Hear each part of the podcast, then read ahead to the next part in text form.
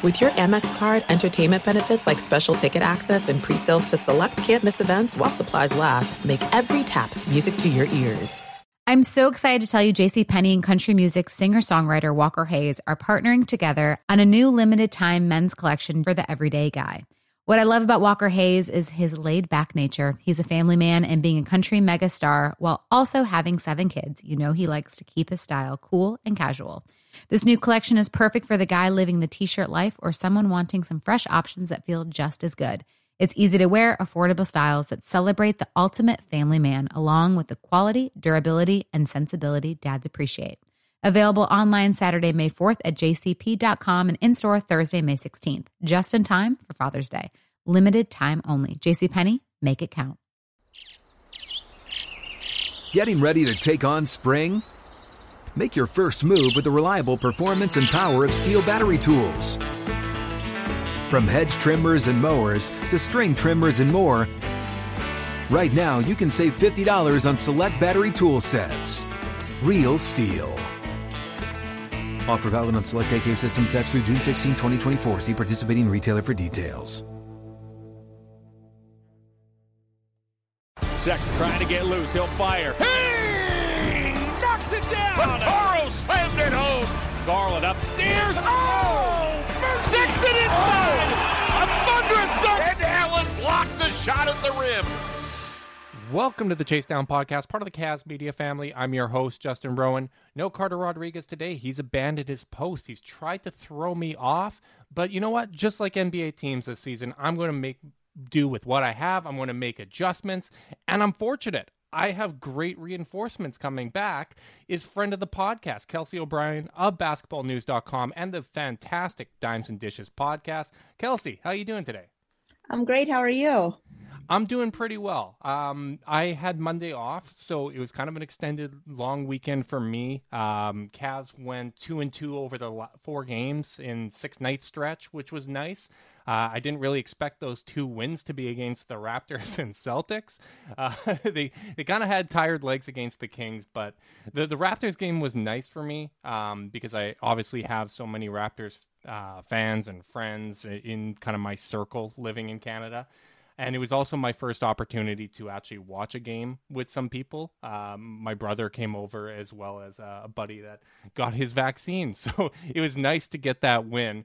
But it did come at your expense, so I, am going to be a little sympathetic there. Uh, but we can start things off with that game because let's let's dwell on the positive for at least the Cavs fans listening. Uh, what were some of your impressions of the Cavs in that matchup? I love your team this year, to be honest. They are young, they're fun, they're exciting. So that loss didn't hurt me as a Raptors fan because when I watch the NBA for, you know, covering the G League, I like to see these young guys come up and kind of get their moment. And you have an entire team full of that. So I was not, I was not upset. I was happy for you guys. well, that's that's good. I, I, I have to imagine though now that you guys are in a position the Cavs were in fairly recently, having the longest mm. losing streak in the league. That's that's not a fun position to be in, and it's got to be infuriating too because I, I feel like with the Cavs this season, they're in a position where I think they're a little better than their record. I, I still feel like they're overachieving uh, just because they are starting so many young guys. But when you look at it, they've had so many games missed. Um, they're they're dealing with the craziness of the season that everyone else is dealing with, but it's just a little more difficult for a young team. But for the Raptors, it's it's a whole different ball game. Like the Cavs right now are five and fifteen on the road. The Raptors are seventeen and twenty six on the road because they don't get any home games. Yeah, exactly. And I think people don't realize just how much that plays into it. I mean, we saw all the teams in the bubble and we saw them come back and say, you know, to the Players Association, we do not want to do this ever mm-hmm. again. Mm. It was mentally exhausting. And then the Raptors have been in a bubble for a year. I mean, their last last time they played was in in Toronto was in March. So they've been displaced and homeless since March of 2020. And yeah. you might it's just now maybe that it's beginning to be obvious how much it's actually wearing on them. Yeah, it's. I, I think we're we're seeing that a lot, and one of the trends I've noticed this season is if a team does get down, um, a lot of times they just kind of give up because it's like, hey, we just we are playing our fourth game in six nights, or we we have a long road trip ahead of us, and we just need to get some rest. It's the, Raptors have shown fight. Like I, I've watched a lot of them this season. Um, but it's just amazing what they've had to overcome because they were trying to make that adjustment to start the season with them and their families being displaced. Um, they're basically living out of hotels, I would assume, in Tampa. It's not like they're buying real estate and relocating their families for schools and whatnot. And then once they kind of get settled, it was basically the worst case scenario. The team started to click, they got up to 500, and then they got hit with COVID, where so much of their starting lineup has been wiped out by by the virus and like even now coming back you hear Fred VanVleet talking about how difficult the experience was for him and I, I think there's kind of this instinct for fans to look at a, a, guy coming back from COVID and feeling like, okay, well, once they're back, they're fine. The same thing as like a sprained ankle. When the truth is, it, there's lingering effects that don't get talked about often enough. Yeah, I mean, we have Jayson Tatum who caught it months ago saying that he's still feeling effects and we it's so new that we don't know what the long-term effects are. So to have basically your entire starting lineup and your entire coaching staff out with COVID kind of leaves you in this weird limbo of not knowing who to play or how to play them. Right.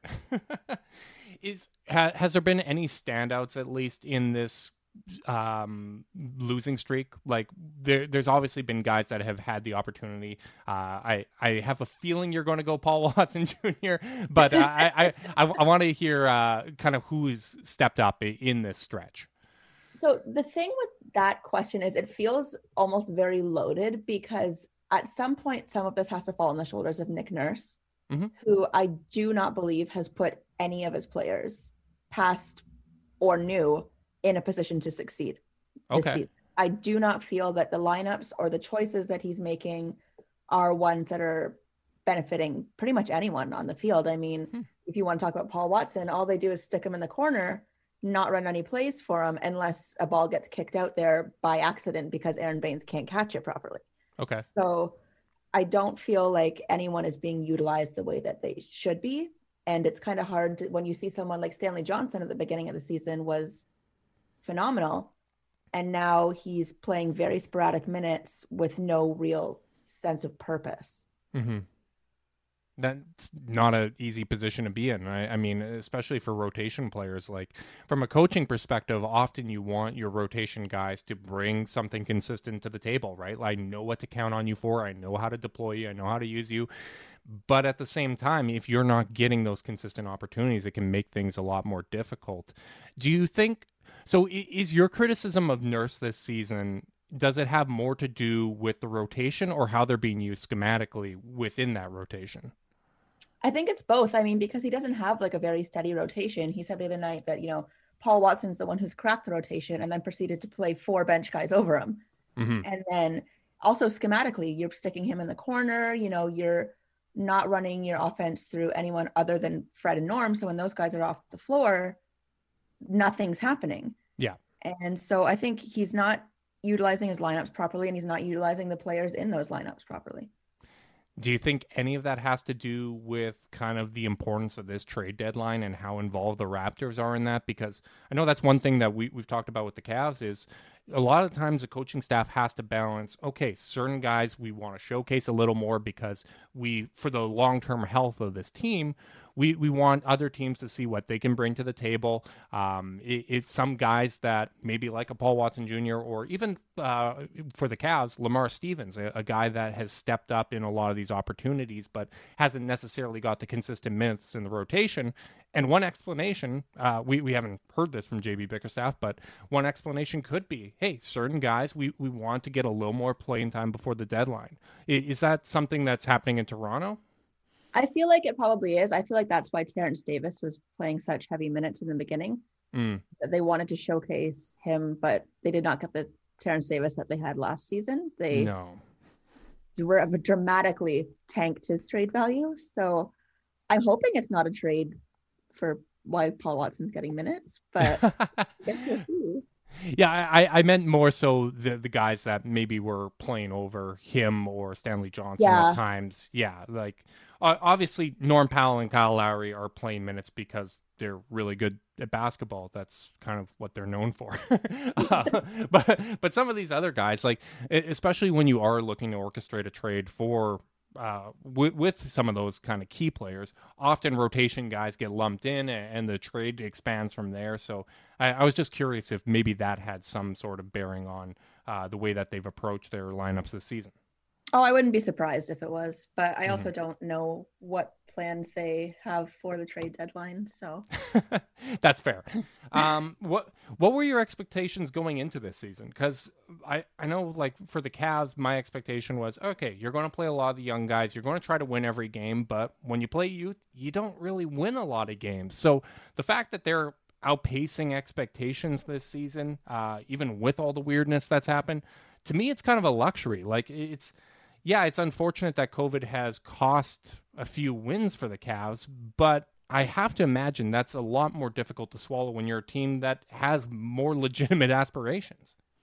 Yeah, I mean, coming into the season, I personally didn't have any championship aspirations. I just Mhm. wanted to see all these young guys develop. We have basically a brand new core with two of our vets gone. And then we have all these new guys coming in. And we saw it at the beginning. We saw people like Stanley developing. We saw what Malachi Flynn, our rookie, can do. Yeah. And then it all kind of fell flat.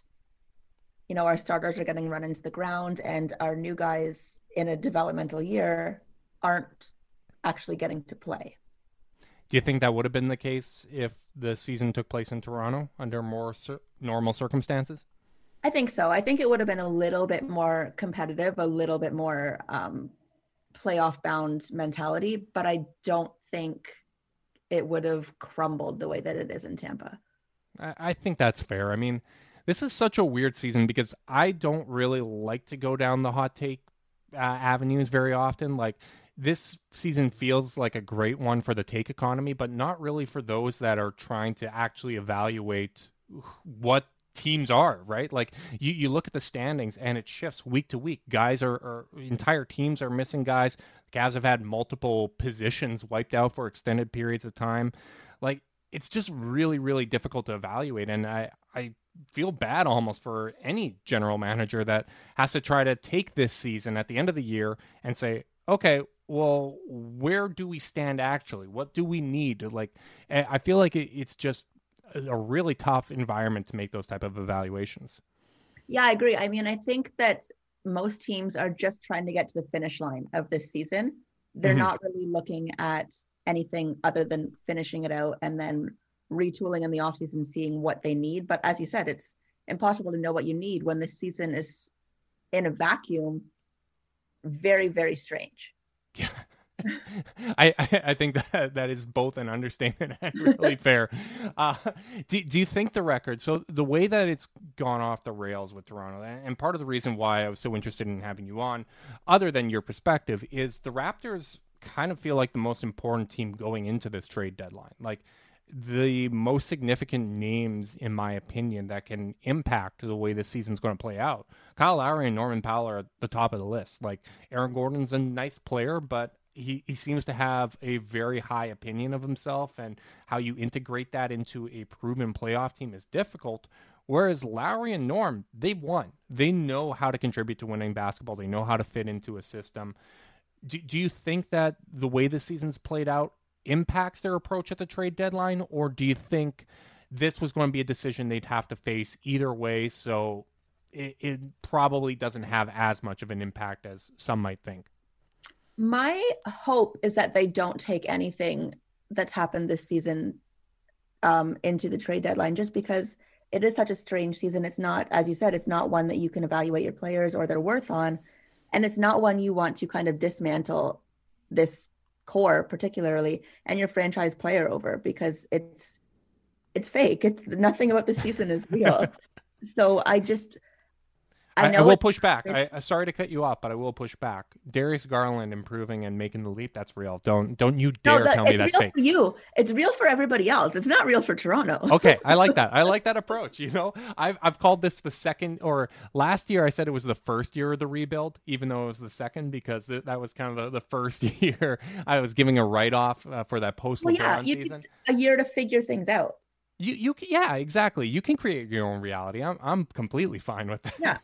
I mean, like, you know, when you see LeBron leave and Kyrie leave, that creates this giant gap in what the hell are we doing?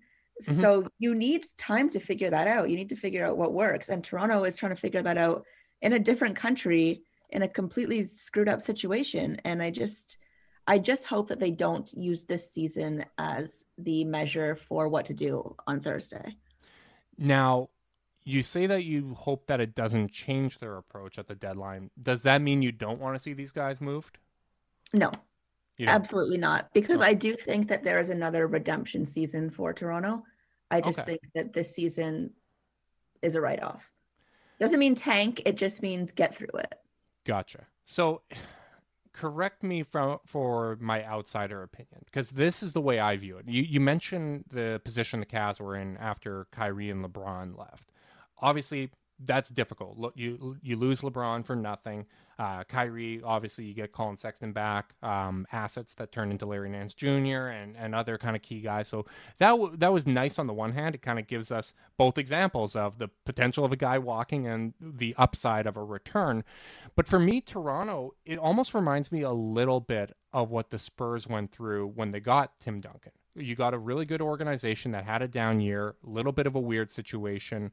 They have core pieces. Like Fred VanVleet has taken a leap this season. He's probably like kind of surpassed Lowry as the engine of this team. I don't uh, maybe that's a, a hot take, but at least that's the way I kind of view it.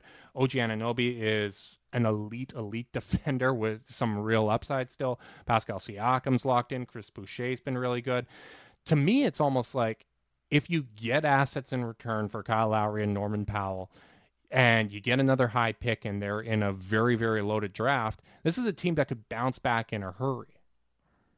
True, but then you look at the Raptors draft history and you think, do we really need a number one pick if we're going to pick Andrea Bargnani again? or are we fine with taking an, another undrafted Fred VanVleet? Uh, now, that was a different front office, and and and I am don't forget. I am someone that is very familiar with uh, different front offices making different drafting decisions, and uh, like I I think maybe you could point to hey they drafted OG they drafted Siakam really late uh, like they've got all these guys late so what will they do with a great pick like I I think that would be didn't my counter put it that way. yeah. Think, think about look at that. it Think about that. Siakam was yeah. a late first. I mean, if they get an early first, you- you're talking about a LeBron right there. yes. Okay. You know what? This is the approach I'm going to take from now on. I'm, I'm still not like commanding the tank or anything, but Okay.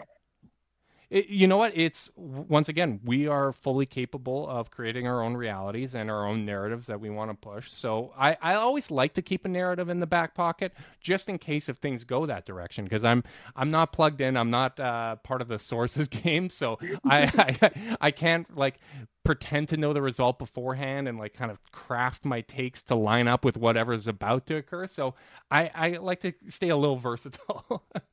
yeah, exactly. I mean, whatever happens, happens. We have no control over it.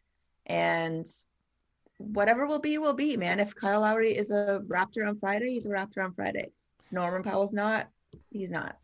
Do you have a preferred destination for Lowry if he is moved, or a preferred Um, return in mind?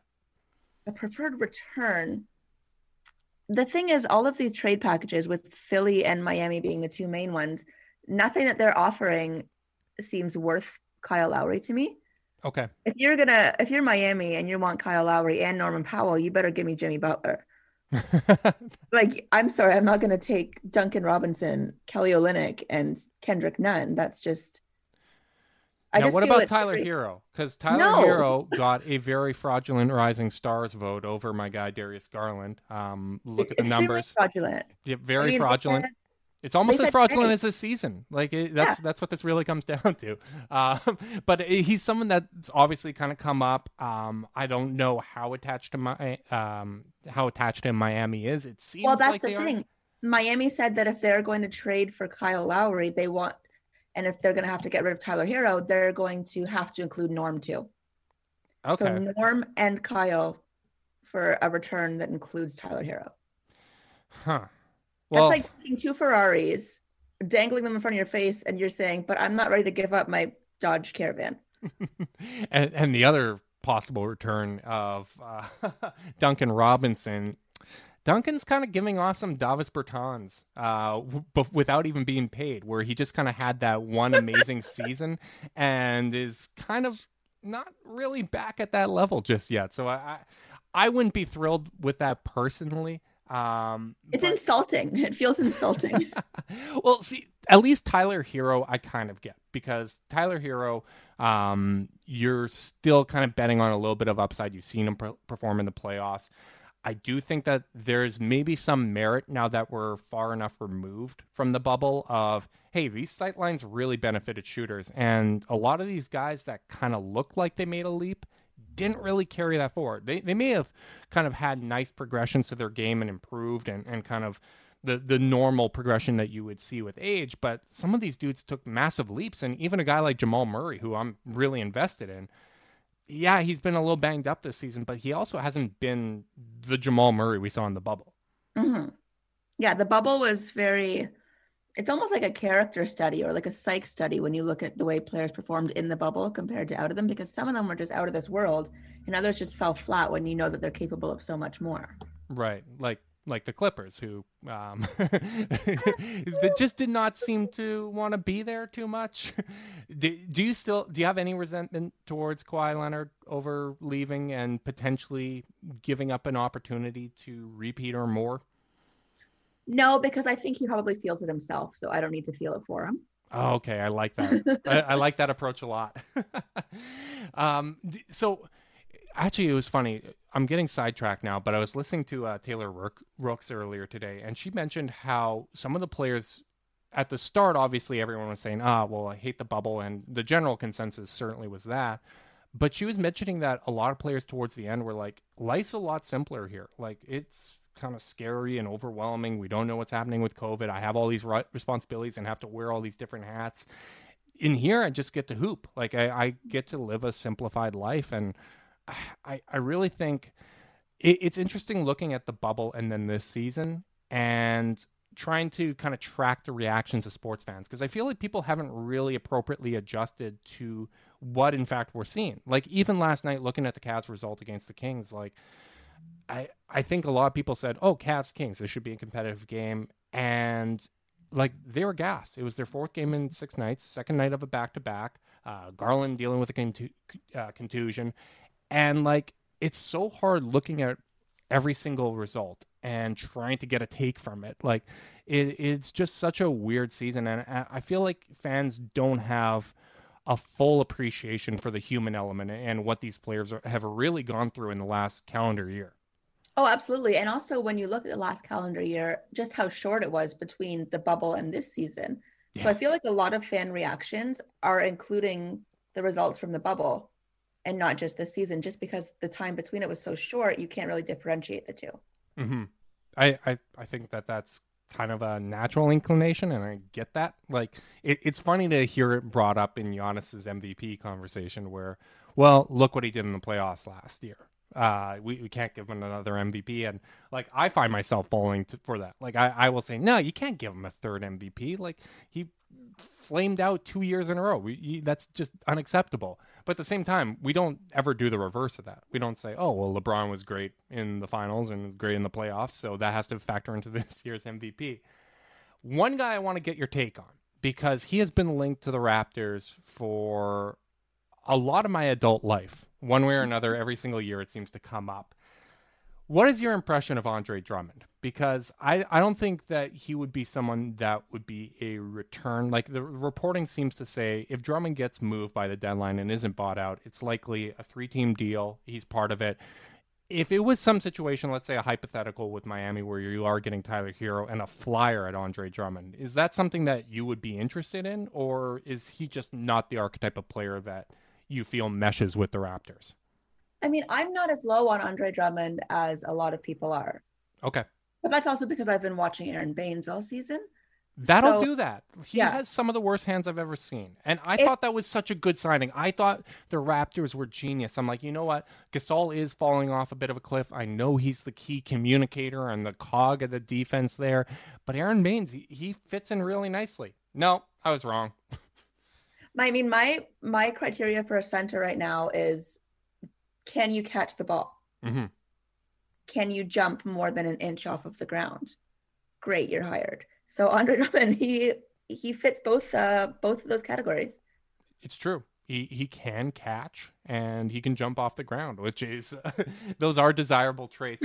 I I also feel like people are too low on Drummond, and Carter went on a good rant uh, last week about it, where it was okay.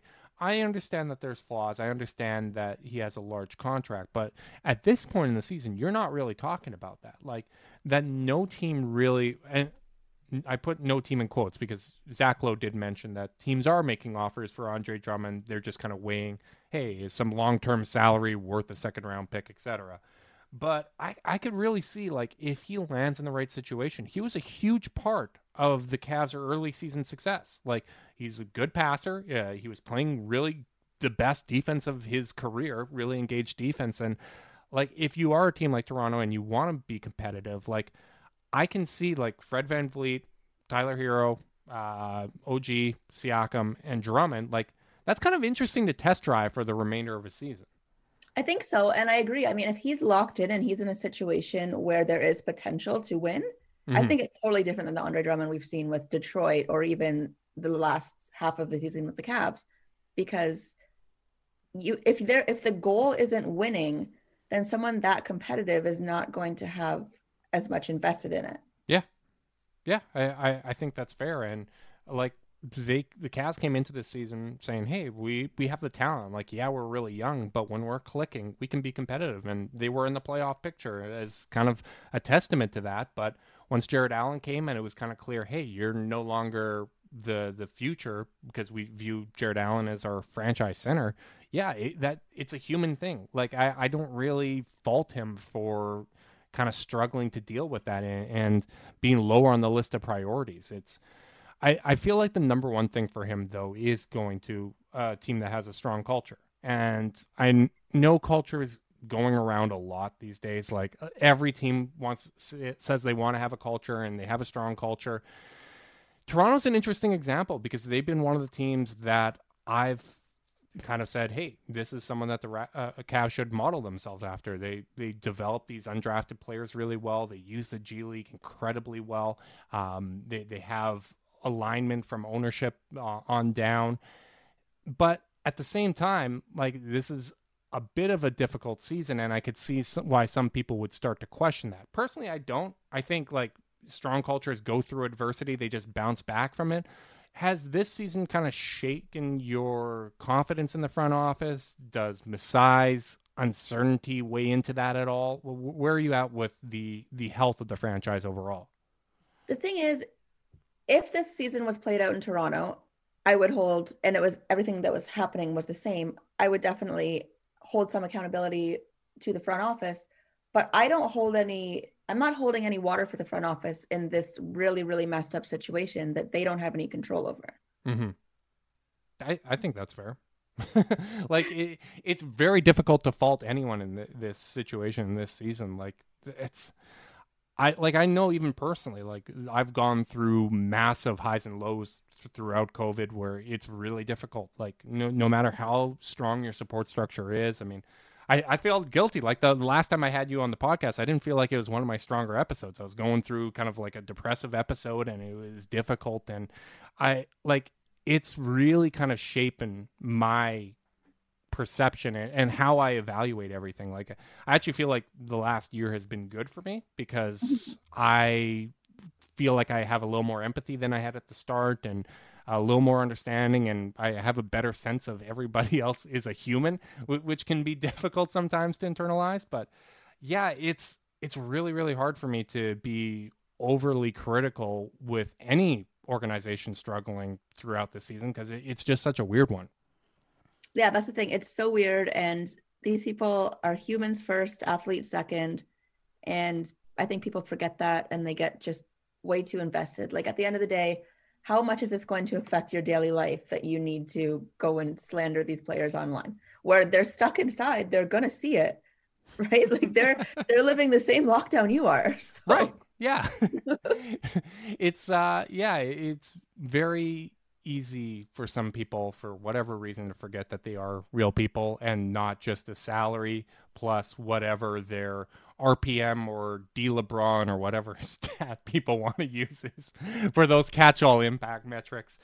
Um, so do you expect now? I, I know you don't want Lowry and Norm to be moved, but what is your prediction? Do you think one or both of them is going to be moved, and and what do you think for each one? I think if the front office wants to get a good return on Norm, now is the time to do it. I mm-hmm. think if they're looking past this season and looking ahead to the next two or three seasons, they're going to probably get rid of Norm just because he does have such a high return value right now. As far as Kyle, I think it comes down to what Kyle wants. I think he's earned that um, with the franchise. So if he says, you know, listen, I want to go to Miami or listen, I want to go to Philly, I think they will do that, but they'll they'll obviously have to get something of value in return for him. So mm-hmm. I think it's all leveraged really on what Kyle Lowry wants. I think that's fair. I mean, that was my stance with Kevin Love at kind of the the start of this retooling for the Cavs was, hey, if he wants to go, accommodate it. And like now, I, I feel like it's not really an option. He, he's struggling with his health and whatnot, and that's unfortunate. Um, my my optimism, like part of why I'm so happy about this season, even though it's tough at times, is I was optimistic thinking Kevin Love was going to be a part of this. Like they are on the same path without Kevin Love, without Andre Drummond being a consistent part of this. It's with Norm, it's a tricky one for me because part of why I love the Andre Drummond trade when it happened last season was, oh man, he's going to be an expiring contract in this year where teams are going to want to clear up space. They're already positioning to clear up space. There's all these amazing free agents available.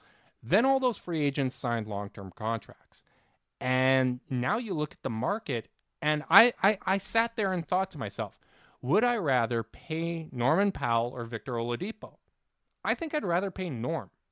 Like, I Depot was fantastic when he was great, but we're a few years removed from that. He started looking shaky the following season before he even got hurt.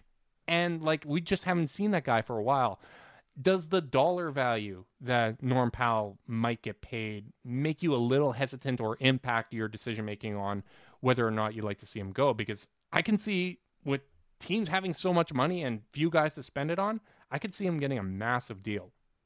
Yeah, I think he he's going to command a lot more than we would offer him, but I also think Norm is very, you know, he's not going to go just where the money is. He wants to go probably somewhere where he's valued, somewhere that he's locked in. Mm-hmm. So I think they could leverage that a bit. But I also think that, you know, we cleared all the space thinking we were going to sign Giannis. so there is like a little a little rainy day fund set aside for overpaying people a little bit. I, I had great self awareness there. I was like, all these teams thought they were going to get these stars and position themselves. Damn, I, I completely forgot that you guys were one of them. oh yeah, we were we were the, we were uh, driving driving that train look, like your plans just it doesn't always work out. Sometimes you got to be able to adjust on the fly, and I, I, guess that's one of the things that Toronto's doing. Is is there any other like kind of ha- have you got your mind towards what the offseason might bring in any sense? Like they do have some cap space.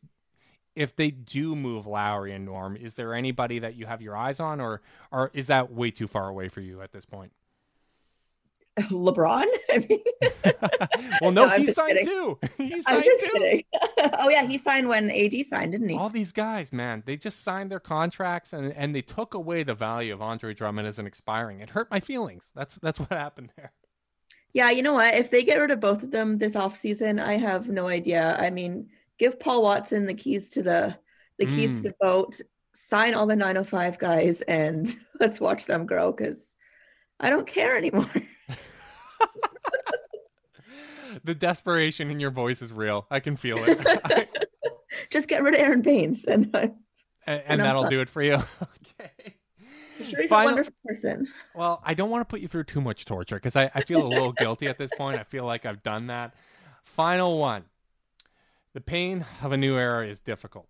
Cavs fans, I mean, I've I've rationalized in my head that this is year two of the rebuild, and I'm sure that there's people that feel like it's year 40 of the rebuild. It's not an easy thing to do.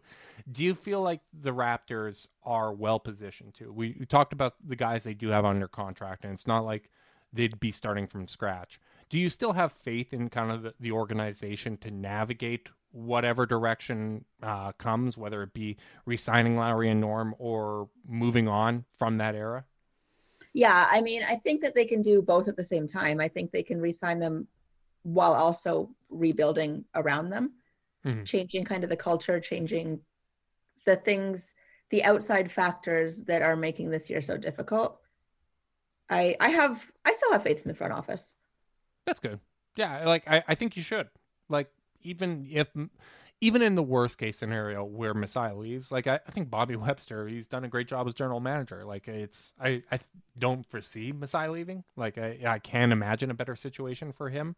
But I, I think ultimately like it's going to work out for you guys.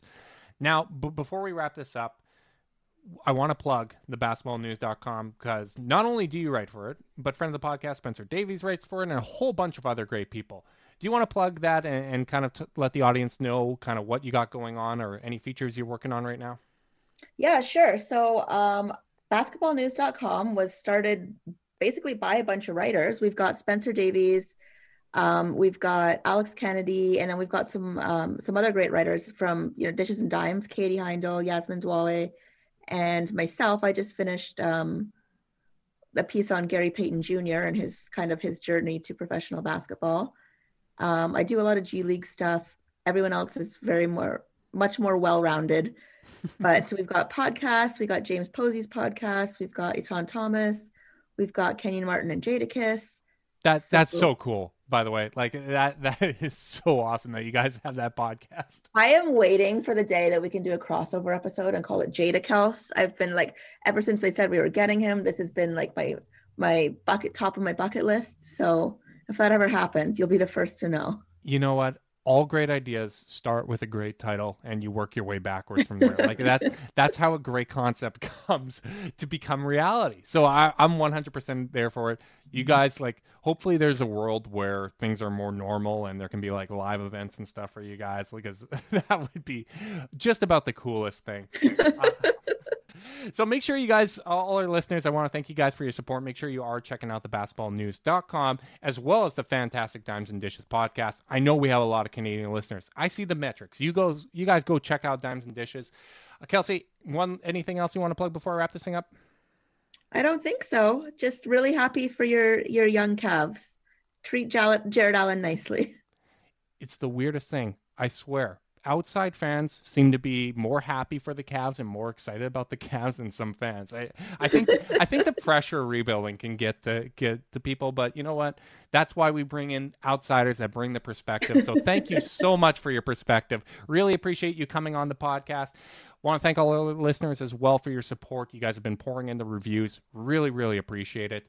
Um, if you guys haven't yet left a review, go ahead, support us, leave a rating, leave a review, subscribe, unsubscribe, resubscribe, and help cook those books. If you want to be part of the Chase Downs exclusive Discord chat, you can send a screenshot of that review to chasedownpod at gmail.com. However, you choose to support us, we really do appreciate it. Make sure you guys are staying safe out there, and until next time, go Cavs.